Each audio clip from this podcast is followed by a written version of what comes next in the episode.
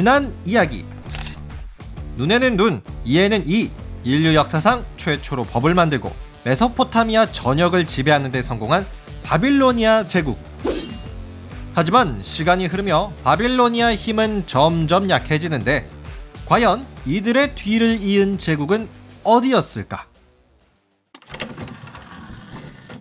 때는 기원전 550년경, 지금으로부터 2500년 전의 이야기입니다. 바빌로니아 너희들의 도시를 빼앗으러 왔다.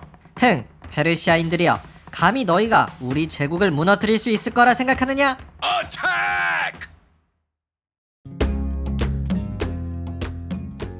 지금으로부터 약 2500년 전 페르시아인들은 고대 국가 바빌로니아를 무너뜨렸어요. 그리고 그곳에 거대한 페르시아 제국을 세웠죠. 그 중심에는 페르시아의 왕이었던 키루스 대왕이 있었는데요. 키루스 대왕이 말합니다. 여봐라, 모든 포로들을 풀어주고 노예 제도를 금지하라.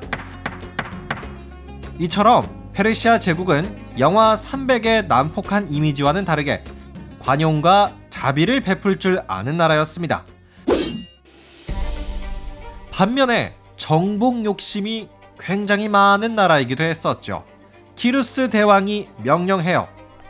자, 우리 페르시아 제국은 이집트를 무너뜨리러 갈 것이다. 나를 따르라. 키루스 대왕의 다음 목표는 이집트 정벌이었어요. 그, 런, 데.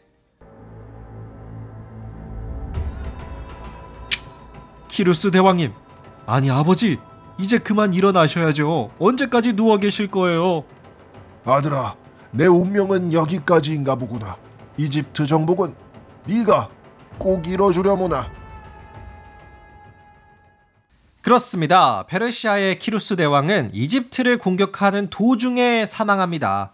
하지만 그의 아들 캄비세스가 페르시아의 왕이 되면서 결국에는 이집트 제국을 무너뜨리죠. 따라서 3천년을 이어져 오던 파라오의 이집트 시대는 페르시아의 공격으로 인해 이렇게 멸망했어요. 그런데요.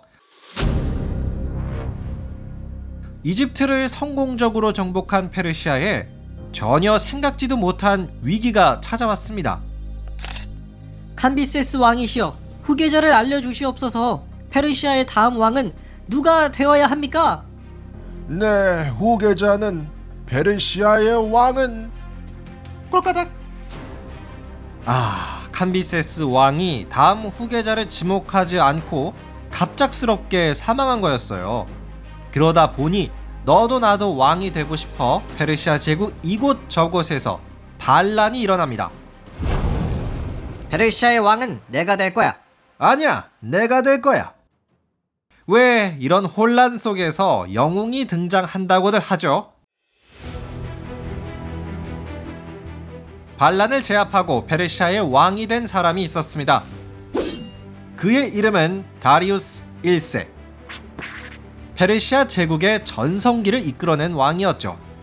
다리우스 1세는 페르시아의 왕이 되고 계속해서 제국의 영토를 넓혀갔어요. 그 결과 페르시아 제국은 아프리카 이집트에서 시작해 아시아, 인도 국경까지 이르는 엄청난 크기의 제국으로 성장합니다. 남한 면적의 55배 정도가 되는 크기의 대제국이었어요. 그런데 다리우스의 나라에서 작은 반란이 일어납니다. 다리우스 대왕님, 이번에 일어난 반란을 기억하십니까? 아, 그래. 기억하고 있다. 왜 그러느냐? 알고 보니 그 반란을 부추긴 나라가 있었습니다. 뭐라고? 감히 우리 페르시아 제국에게. 그게 어떤 나라냐? 예, 그리스의 아테네라고 합니다. 뭐라? 다음 이야기. 내 이놈들 아테네 모조리 불태워 주겠다. 아휴, 페르시아 제국이랑 어떻게 싸웁니까? 그냥 항복하시죠. 안 돼. 우리가 이길 수 있어. 페르시아에 맞서 싸우자. 네, 지금까지 기원전 550년경 지금으로부터 약 2500년 전에 탄생한 대제국입니다. 페르시아의 이야기였는데요. 어떠셨나요?